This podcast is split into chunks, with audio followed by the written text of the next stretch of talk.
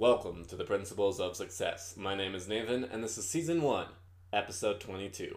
Today we are talking about embracing the ups and downs. So, we were talking about enduring last week, and life's going to throw some stuff at you, and you're going to have to embrace those ups and downs. You're going to have some good periods in your life, but you're always going to have some bad periods as well. There's a quote I love that it goes, You're either in a storm, coming out of a storm, or headed towards a storm. And that quote was by E.T. And essentially, what that's saying is you're not going to not have problems in life. At some point, that storm is going to hit you. And you have two choices. You can either run towards the storm or you can run away from the storm. Bison runs through the storm and they get through the storm faster. Cows run away from the storm, and because they're headed away from the storm, the storm chases them and they're stuck in that storm for a much longer period.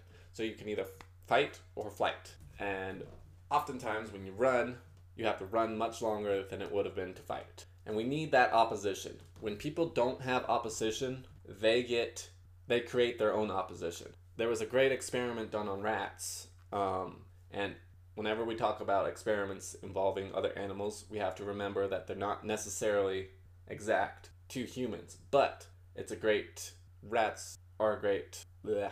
Rats still have many common characteristics as us, so just a quick caveat for that. But there was a great experiment on rats that they did, and they created this rat utopia, and it could have hosted a population of I want to say like 4,000, 40,000, something like that. I don't remember, but a ton of rats, and it had all the everything that the rats could possibly need. There was no opposition that they needed. Um, the population peaked at 600. There was plenty of resources for those rats to keep consuming, but because the rats had had no opposition, they slowly became very, very angry rats. And they started killing each other. And the population only peaked at 600 because they just stopped caring. They wouldn't they didn't even have sex anymore. They just killed each other and did what they needed to survive somewhat, but they let their entire society of rats collapse because none of them cared and none of them cared enough to fix it because when you don't have opposition, something about being just doesn't work. I don't know why, but when there's no opposition, you will create your own demons to fight. So, even if you had a, the perfect life, which none of us do, you would still be miserable. That's why when you see rock stars who became super wealthy, that's why they have such a hard time with alcohol and, and drugs because you're gonna make you're gonna have problems in your life no matter what you do and you're either to create them or their life's to throw them at you. So you have to embrace those ups and downs because they're coming either way and there's not much you can do about it. But you can have higher problems than lower problems. That's why striving for that mountain is important. Um, you can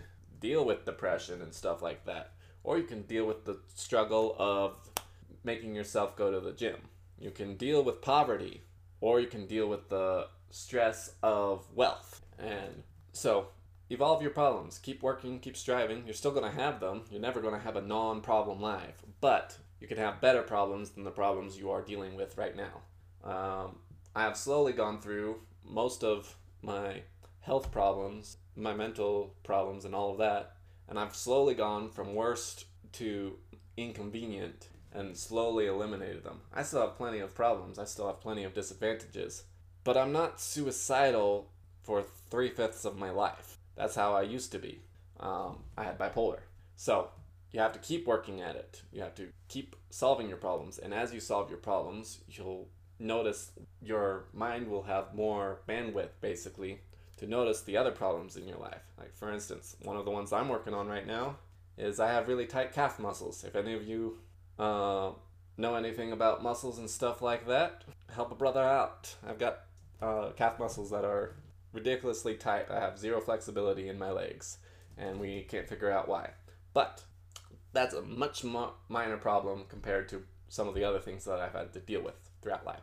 So you're still going to have problems. They just get easier and easier. And just don't waste time on things you can't control. The question is whether that's things that you can't control or things that you think you can't control. That's dangerous territory. Because um, on one hand, you shouldn't waste time on things you can't control. Because if you can't control them, there's no point in dwelling on them, and you should just move on and keep working on the things that you can control. But too many people think, like for instance, finances. People, there are countless people who think that there's no possible way to gain wealth. So they might think that that's not something they can control, so they'll ignore it. But it's something that is very much something in control. So you're more aware about your situations than I am. Don't dwell on the things that you can't control, but examine them and see if there's something that you can do to help alleviate, fix, or improve upon those things. Like you can't stop it from raining, but you can move to a but you can move to the desert where it doesn't rain very often.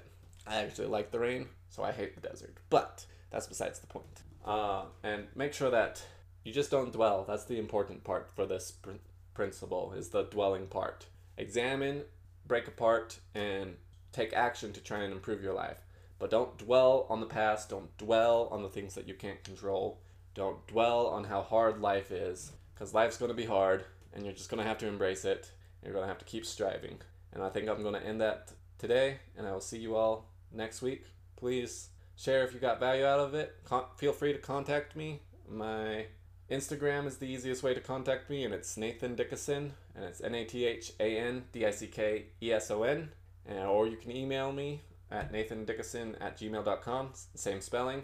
But make sure that you just endure and you don't give up. And I'll see you all next week.